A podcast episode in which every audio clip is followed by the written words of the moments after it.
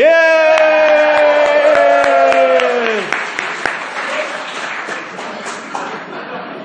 This was a recitation of the word of the Lord. Thank you, Matthew. Uh, so, yes, so as, as Paul has completed this fantastic hymn, I mean, he just laid some sweetness on us uh, there in verses 6 through 11 as he talks about the great Christ hymn that so, I think, captivates us and encourages us in who it is that Jesus is. And in the midst of that, though, he does kind of end the hymn with a little bit of perhaps sobering idea in that he says, not only has God exalted Jesus to the very highest place, and not only will, will, will every tongue confess, but also at some point, and you can pay me now or pay me later, every knee will bow to Jesus Christ. And while that's an, I think, a, a real aspirational and inspiring statement, it's also a little bit frightening because it does mean that perhaps now you've already bowed your knee in complete submission. I no longer live for myself, but for Him, my Lord. But for those who have not done that, the day will come when they will have their knees bent, uh, whether they want to or not, as they appear before the judgment seat. Uh, and that's a, a, really kind of a, an awesome, in, in the very precise sense of the word awesome. It's an awesome concept that one day we will all appear before the judgment seat of this Christ that has just been portrayed and exalted before us in this hymn that we studied out last week. And so he begins then, therefore, my dear friends. And now here's what's really terrific about the depth of love between Paul and the church, the real chummy kinship between Paul, who's been continually supported by this church, continually encouraged by this church, and continually pouring himself out for the advancement of this church. And he's doing so right now. That he, he doesn't begin with, and yo, get it together, right? I mean, it, it, it's not that type of an attitude here. He, he uses one of the most precious statements, my dear loved ones. He's already said, I, I love you so much, it, it makes my spleen hurt. Like that, that's the love I have for you. I'm so grateful, so appreciative. If I have a chance to break out into song and praise to, to God for you, I do it. I mean, that's kind of chapter one. And, and now he reiterates, hey, I, I just, we, we just looked at Christ in the most magnificent way. And now, my dear friends, you always obey. And I know that's being, you always obey. You do. You're obedient. You got that down. You're an obedient church. You obeyed when I was around. And you know what? Even when I'm not around, I don't know, but I'm assuming you do, but make sure that you do. And that's kind of how he begins this next section. My dear friends, as you've always obeyed, not only in my presence, but now much more in my absence. And this may be preparing them a little bit too, that his absence may be permanent. Because he's writing this from a prison, and chances are, and they probably are the case, that he will be persecuted to his death, head chopped off, by the way, uh, and they're going to have to get used to that.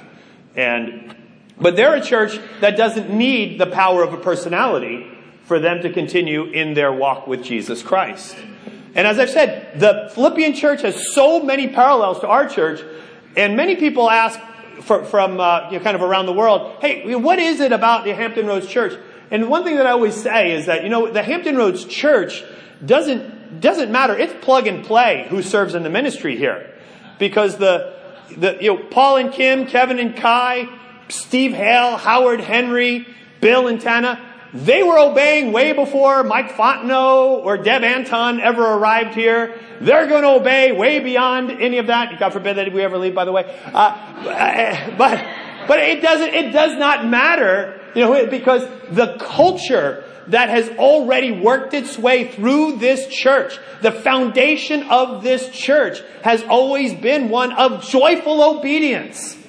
And likewise here in the Philippian church, it's a church where it was built on soldiers. And likewise, we have a, a, a culture around us that one is of, of military. But Paul wants them not just to kind of keep on marching orders, but to step back and reflect that obedience is great, but sometimes it's good to look at what's behind that obedience for us. And, and, and this is a little bit of what he begins to do. And these next two verses are so difficult 12 and 13. At, at first flush, you might think, nah, not so difficult. Matt just rattled them off. No, they're easy to say, not that easy to say. You know, it's God who works in you to will and to work in order to fulfill his purpose. I mean, that's not the easiest concept to get your mind around. But the, the tension of these two juxtaposed verses, juxtaposed means they're next to each other. Uh, of, of these two verses right here, the tension between these two ideas of get to work on your salvation. Oh, by the way, any of this work that you do, it's only because God works in you not only to get you going, but to actually want you, to get you to want to actually do the work. So it's all Him and it's all according to His big plan and His big pleasure. Like that's a difficult thing to reconcile, no? Uh, between all of that. And the thing that is interesting and even more difficult is that then he says, work out this salvation of yours. Like, what? Aren't we already saved? Uh, where, where do we stand right now? Do I have insecurity that should be kind of gripping me right now and getting me to step in line or else whap, I'm, I'm, I'm, you know, no longer going to be in the good graces of God? All of that is inherent in these verses. So it's not a, not a very easy thing. That's why we're only handling two verses. And frankly, I was going to do a lot more verses, but Matt grabbed me before the service and said, can we just limit it to two? Because I'd really like to be able to recite a couple verses. So I was like, all right, fine. I'm going to throw out my notes. We'll just go with these two verses. And you just bring it, brother, as soon as we go. And I'll act surprised that you raise your hand and that you want to do this. Uh, but let, us just begin. There's a lot of questions that we're going to tackle because there's so much tension in these passages. The first question is salvation. Is this thing, is this a past thing? Is it a present thing? Is it a future thing? And here's the part that is a little bit unnerving to us is that the Bible speaks of it in all those ways. But that's not tidy and that's not familiar to us. Familiar is, I've been saved. Hallelujah. I've been saved. Bring it on, whatever, whatever, you know, goes on from here. And we think of it chiefly, if not predominantly or only, as a past tense uh, occasion in our lives. Uh, however, there's good reason for that. For example, we just recently studied out the book of Ephesians. Just got done with that. And one of my favorite verses in all the Bible is Ephesians 2 8. But because of his great love with which he loved us, God, who is rich in mercy, made us alive with Christ. Actually, that's my favorite verse. But what I wanted to read is verse 8. Uh, For it is by grace you have been saved. Boom. Period in time. Definitive, done activity. For it is by grace you have been saved through faith, not of yourselves, gift of God. Right? That does not sound like a future event. It does not sound like we're waiting around. Uh, so is it going to happen? No, it's already happened, right? I mean, that can't be more clear. There's no weird grammar underneath this that makes you think, oh, that's why. No, it is as it sounds. English, Greek, whatever. You have been saved. But how about, I could go to plenty of verses, interestingly. I'm going to go to the end of Romans and, and read a passage from Romans 13. And there the Bible reads in verse 11, and do this understanding the present time. The hour has already come for you to wake up from your slumber because our salvation is nearer now than when we first believed. What in the world? What do you mean? What? It's the Romans book, right? Romans is all about me feeling good and God is good all the time and He works all things together for good and I can take security. What, what, are, you, what are you doing to me here, Paul? Now that the letter ends, you're going to throw this my way? My salvation is almost there? Like, how do, how do I make sense of all of that? If, if you want to kind of look at a, a, chapter in the Bible that speaks of it as past, present, and future, when you get another chance, not during the sermon right now. I know you're doing a lot of other things, so I wouldn't want to distract you from whatever that is. Uh, but, but maybe, maybe you could read 1 Peter chapter 1. And, and in 1 Peter chapter 1, it actually mentions this inheritance, this deliverance, this salvation that is ours in past, present, and future. So I, I, lay all that out, but, but really, how is it that we can kind of wrap our minds around it? Here's, here's a, a way that I think helps us to kind of conceptualize all that's going on here. Salvation is, yes, for sure, an event that has occurred, if indeed it has occurred in your life. And if the Holy Spirit has interceded, flung open your eyes, convicted you to the core, brought you to repentance, that you've been amazed and you've been born again of water and spirit and all that, that God has, has in store for you. Yes, that has, that is the case and wonderful, sealed and guaranteed that is who, who you are. Uh, but it's not all that will ever happen. because we're not just saved for, for this state right now. Because there is such an overwhelming, amazing promise of the age to come that the Bible then speaks of that deliverance as something that is yet to come. You're, you're just staged right now, but you're staged correctly. Let's say, for example, let me use the analogy that um, the, the, the space shuttle, or let's say Elon Musk or the Russians, you know, begin to kind of let common folk like us uh, onto space travel, right? We, we get to go to the moon. And, and we're going to go to the moon, and you're one of the lucky ones. As a matter of fact, not just you, but, but, but your whole neighborhood.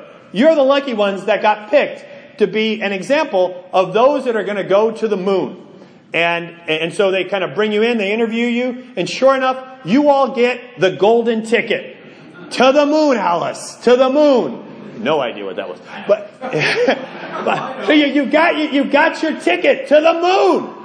You've received your ticket. It's already yours. It's in your possession. Your name, your serial number, it's legit. And it's really the case. But well, well, that's like, oh my goodness, I can't believe I've been chosen, I've been picked, I've been called, and I've been secured to, to kind of be queued up now for, for when that shuttle is ready to launch. And, and it's really the case that that salvation is yours. Your deliverance to the moon is, is really there. But at some point in time, you're actually going to go to the moon. And isn't that such a big event that that could be referred to as the real fulfillment of all of that? And, and so that's kind of what we have in view here, is that because yes, you're, you're at the kind of the, you know, you're at Cape Canaveral and you, got a cool life and it's all going on, but you're not yet at the moon. And, and that's kind of the Philippian church. Yeah, you know, you, you've been called out. You're now a colony of heaven. You, you have been called out and, and you are queued up ready to, to be the kind of the, the, the great exemplars of what the age to come is going to be. But that ain't nothing compared to when God comes down to earth. All things are made new. Uh, the new Jerusalem comes down, and whatever all that that's going to entail will be will be so fantastic that that's really deliverance.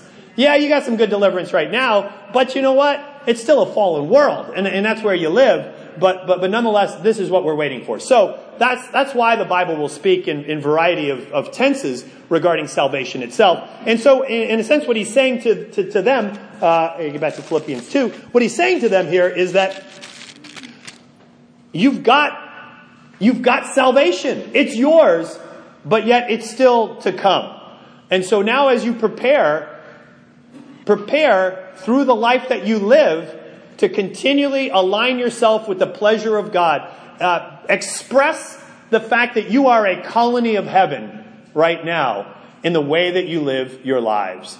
In light of the fact that every knee is going to bow and that your knee has already bowed, well, live your lives now as though you really have bowed your knee to Christ. As though you really have said with your tongue, not Caesar is Lord, not I am Lord, but Jesus is Lord. And if that's the community of people that you are, well then work it out that that is the way that you live your lives. And that's this, this present salvation that we continue to work out. Um, and, but to do so, and I'm going to save the fear and trembling part for a minute because I think it'll help us to make sense between the, the, the two concepts sort of laid out here. But it, it does sound as though Paul is saying, you got to get this on. You work it out. But then he says right afterwards, and by the way, you know, it is God who does the work, not only does the work, but, but actually gets you to want to even do the work. The very fact that you have an appetite for this God will stuff is, is only because of God. It, the, the phrase there in verse 13, for it is God who works in you. By the way, the word work is used three times in this passage. To, to the Philippians, work out your salvation. That, that's used there. Uh, same, same essence of the word, because it's God who works. And then he says, in you, not only to, to desire, to will is the same word as to desire. He, he works in you to give you the, desires, but then he also works in you to work. He uses work again. So the NIV, just to create a little bit of less confusion, uses the word act here. But it's to, to work. Why? Because we're fulfilling his good, pleasing, and perfect will. His good pleasure. So, on the one hand, you know, you, you, you kind of get stuck with kind of sloganeering with, with uh, the, the contrast of these two. This is not sloganeering, this is the Word of God. work out your own salvation. It's God who works in you. Oh, which is it? Because on one side, we can become arrogant. On the other side, we can become passive as, as how we look at that. Here's some of the ways that we've made sense of this with bumper sticker theology. Uh, God helps those who help themselves. In other words, work out your own salvation with fear and trembling. And the way that people have made sense of that is God helps, God helps those who help themselves. This, by the way, is not in the Bible, and nor is it sound doctrine. Because really all that it is, it's an activism on our part, and it's active, praise God for that, but it only admits the need for a little boost, or a little leg up here or there, when I and my greatness happen to stumble now and again. Uh, and that we only need this little small subsidy from God. But Paul actually teaches the absolute necessity for the empowering presence of God, not only to do any work, but to actually even want to do any work. And here's the beauty of, of what Paul is saying here. God hooks you up, not only with this salvation, this new life, and this new community, but he actually gives you the power through the Spirit to be able to do what it is that he commands. And moreover, through his ongoing sanctification, as the Spirit is shaping who you are, what you want, what are your appetites, you're also, through the, the Spirit of God, through the work of God, you're actually having your will shaped. Not just your obedience, but you actually have your desires shaped in your ongoing maturity in Christ by the very Holy Spirit of God. How cool is that? In other words, God is basically saying to you, you've been saved by grace, and now do what you want. But what you want is being shaped by the very Holy Spirit that fulfills my good pleasure. How cool is that? And who doesn't want to continually to progress to that very place where, how cool is this? I actually want to read my Bible. And I know I should. So the ought and the wants are, are coming together. This is a good morning. But over time, and now the other the other side of this is sounds very religious. You know what? You just need to let go and let God. And it sounds very good, but I imagine like my grandmother saying that a bit more than I imagine Daniel Reese saying that. Uh, just let go and let God. Uh, really let go and let God. It, it's kind of this idea of let's let's just get yourself out of the way so that God can work. But what does that promote? Passivism. And but at the heart of it is this dire question that has been the throw down number one issue in all of Christian history and all of theology. And that is, how do we reconcile that we have free will and that God is absolutely sovereign and has perfect foreknowledge? Right? Now, I'll, I'll talk about this in a minute, and I'm going to get terribly nerdy in just a minute. So, my apologies. I know you're going to complain to your parents again. Yeah, I'm, I'm just setting you up again. But, but, but, but, but here's the deal. If God already knows all the chapters of your life before they're even written, Psalm 139, then do you really have free will? Or are you just a puppet that is being manipulated all along the way because those chapters are already written? And, and do I just think that I decided to say that to you? That I think that I have free will? To ask you if you think that you have free will. But this is already written. I know what I'm going to do. I'm going to completely blow up the script right now and I'm going to break dance for all of you. That can't be written in the book of life, right? And it isn't, so I can't do it right now.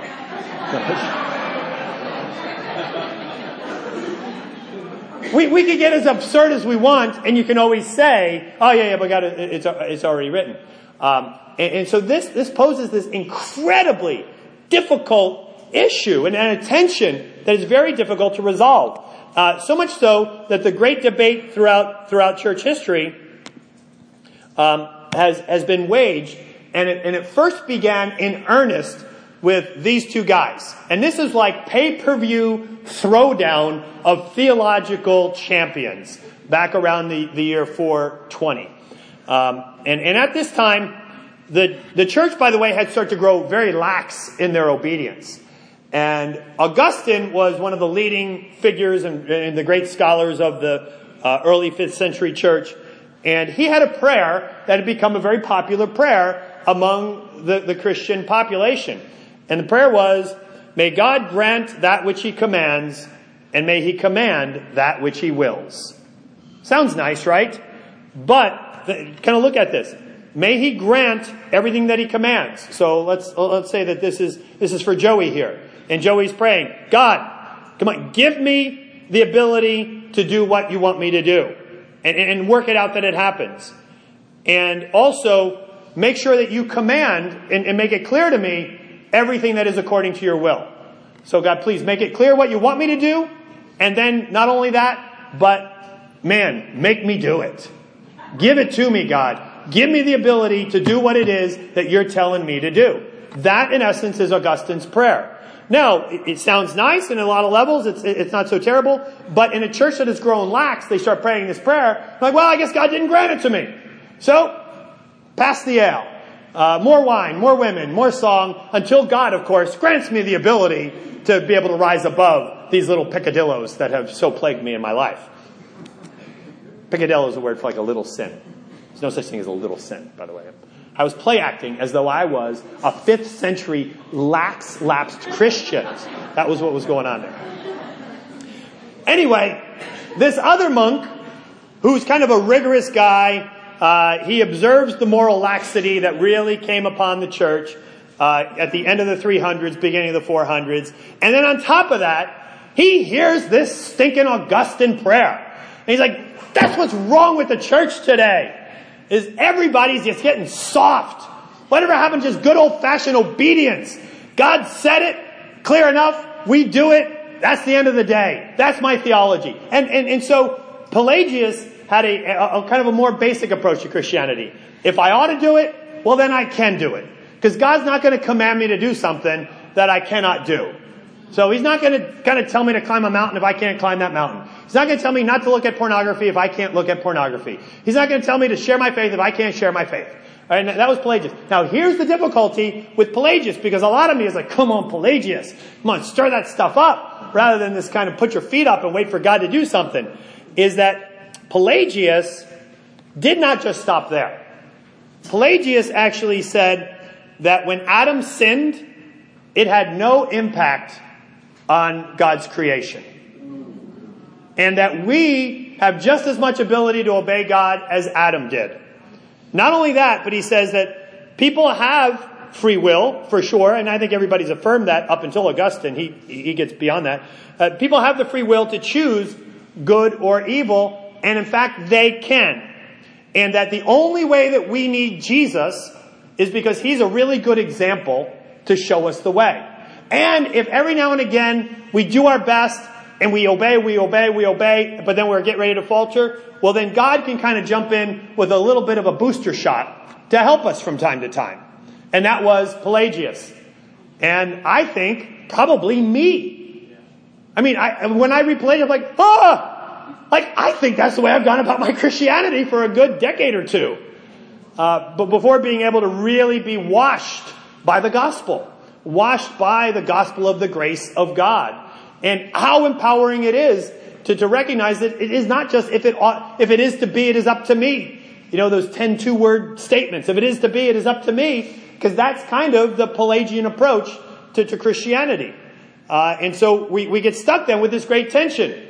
Which, which is, and, and then Augustine went so far after Pelagian said this, now the pendulum starts to, you know, do some wild swings. And after every heresy, there's an equal and opposite heretical reaction to this thing. And this is when is introduced into the church, really for the first time. Didn't happen for the 400 years prior, or the 300 years prior, where we have a lot of early Christian writings. But the first time where is introduced into the church, the idea that man is so totally depraved, he can't do a thing if it's not for God intervening, making you alive, regenerating you, and then only after you've been regenerated by the divine intervention of God, only then can you have faith. And you understand the depth of what that, that is. That, that means that a passage like um, Peter saying to the unregenerate there in, in, in Pentecost, repent and be baptized, every one of you, in the name of Jesus for the forgiveness of your sins, Augustine would say that really they can't do that.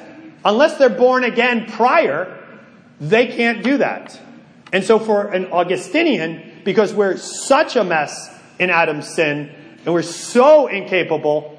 All we can do is just hope that we're part of those that God has chosen. And by the way, this, this goes on further in that line of theology, that God chooses some of you from the beginning of the world to actually respond to his message and be reborn, and some of you to not, and to be predestined for eternal damnation.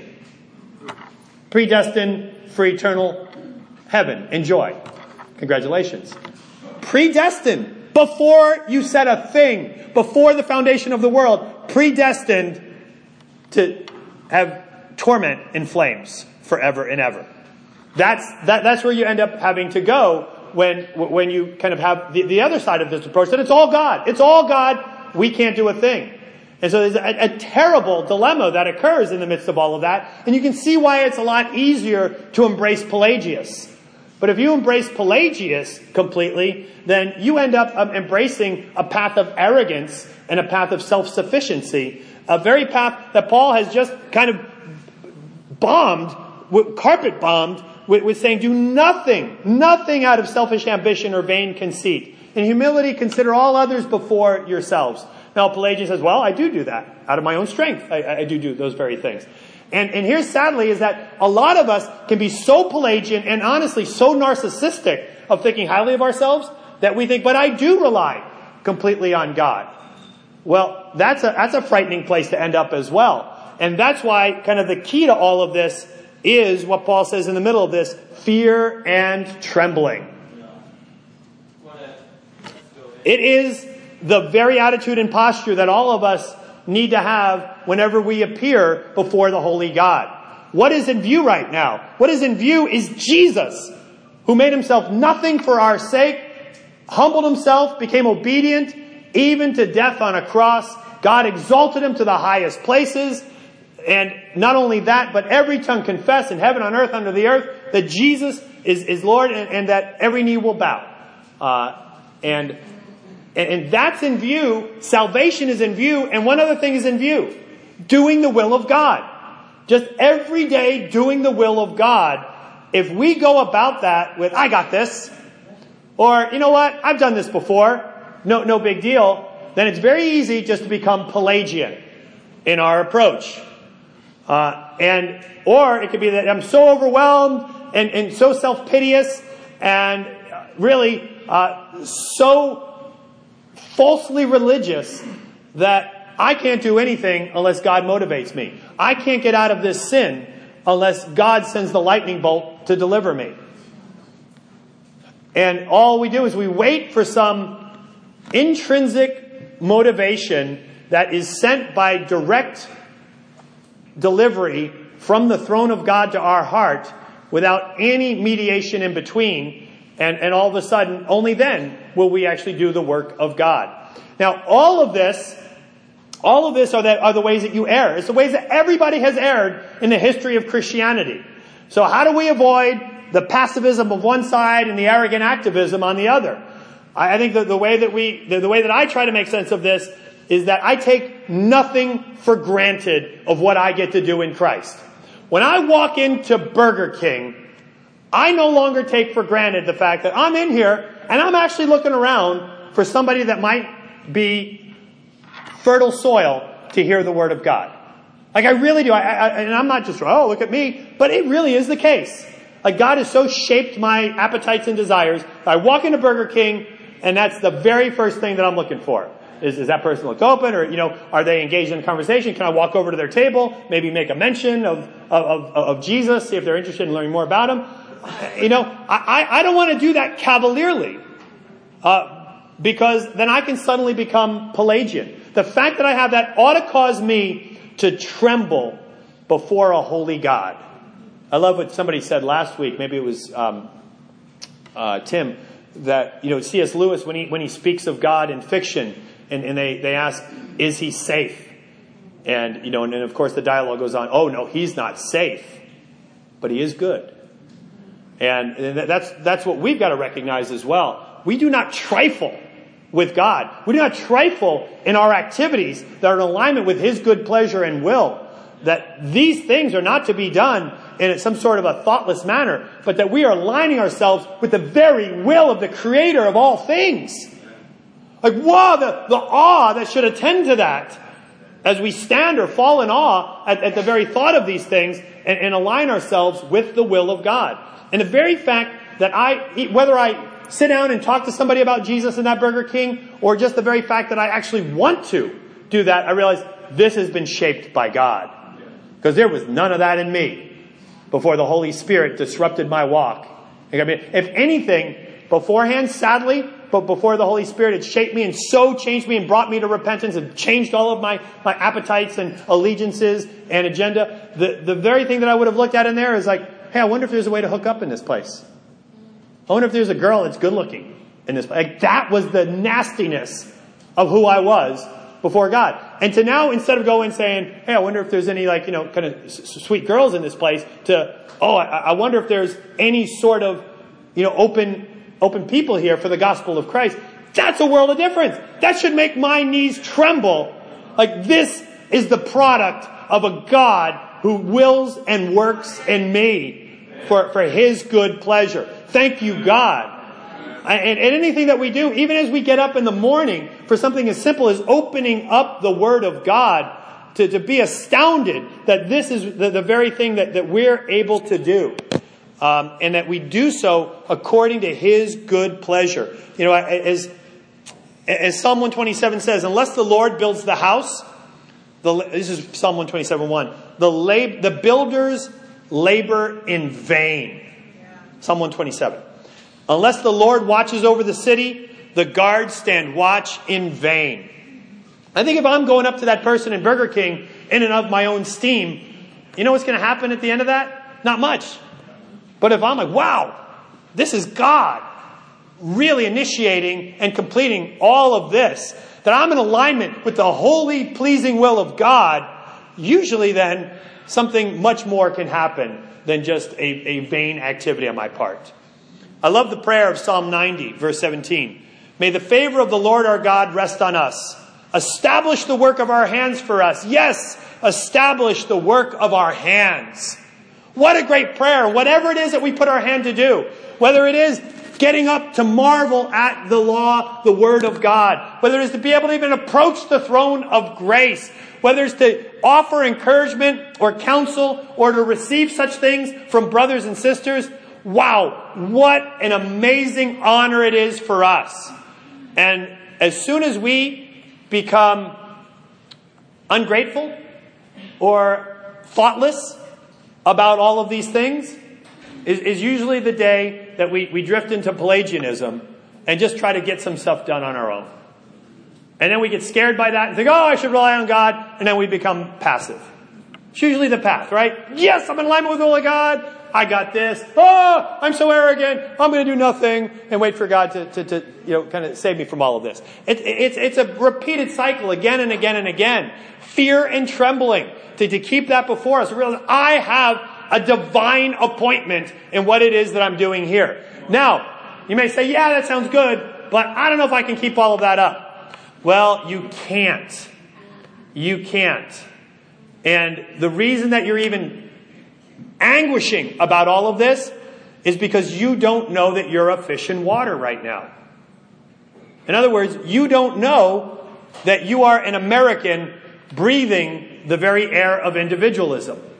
And everything that you've just processed and what I've said, and, I, and I've purposely been vague in that, but everything that you've just processed, you've processed only for yourself. And there is nothing in chapter 1 verse 27 through 2 verse 18. It's a one section of scriptures, one big thought, 127 through 218. Go back and read it again, just to try to bust up the preconceptions of individualism that impress themselves upon the text and upon your understanding of it, and, and to recognize that this is all y'all work out this salvation. All y'all together have a fear and trembling in what it is that you collectively are doing for the Lord. You, community of faith, be amazed that it is God, God who works through the Philippian church, God who has infused and worked through the Hampton Roads church. not only to get us to do what we need to do by the power of His Holy Spirit, but to actually collectively get us to want to do these very things. It is God. And, and guess what? When, when we do it as the body of Christ, then you can do it a hundred times out of a hundred. Yeah, there may be moments where you're going to want to wriggle away in, in, because of our own passions. But when, when we really do come together and we receive the benefits of what it is to live as community, as Paul has said, to live as one man, to, to work shoulder to shoulder, to have the same purpose, the same heart, the same love, and the same thinking or mindset, uh, one with another, in complete unity, as does Christ Jesus, then this doesn't suddenly become such a mountain to climb. And if you're going about your Christianity as a lone ranger, well then yes, you should be overwhelmed by this passage to the, to the worst of all degrees. But if you're doing this in community, you realize again and again, I, you know what? It's not so hard to pray together. I, I love when we get together and pray.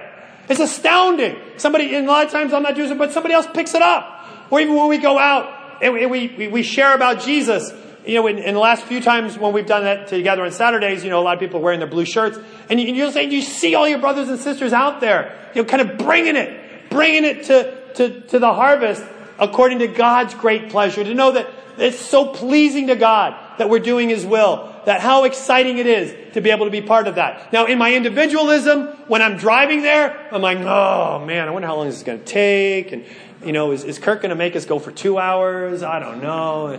Going, I mean, how, you know, but then when I'm there, suddenly in community with the Spirit of Christ really, really directing us in community, it's, it's a complete difference.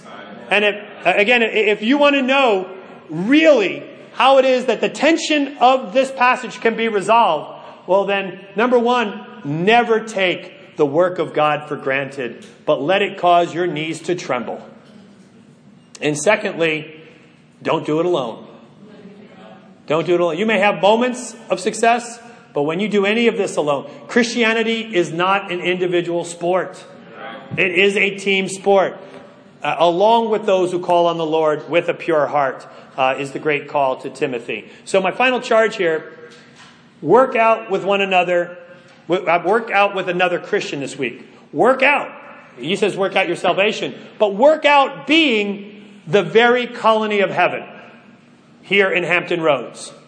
Work that out in your expression of God's love in you. Work that out with another Christian this week. But before you do, pray together through these verses. Pray through 12 and 13. Pray that you would have a fear and trembling attitude before you go about whatever this activity is that you've been called to work out. And know that what you're doing is according to God's good pleasure. You have aligned yourself with the sovereign, the King of Kings and the Lord of Lords. You've aligned yourself and you've caused him great pleasure by, by doing this together. When, when you have all of that come together, Oh my goodness, that's only self reinforcing and only breeds more and more excitement of what it is that we get to do for Jesus. Amen. Thanks.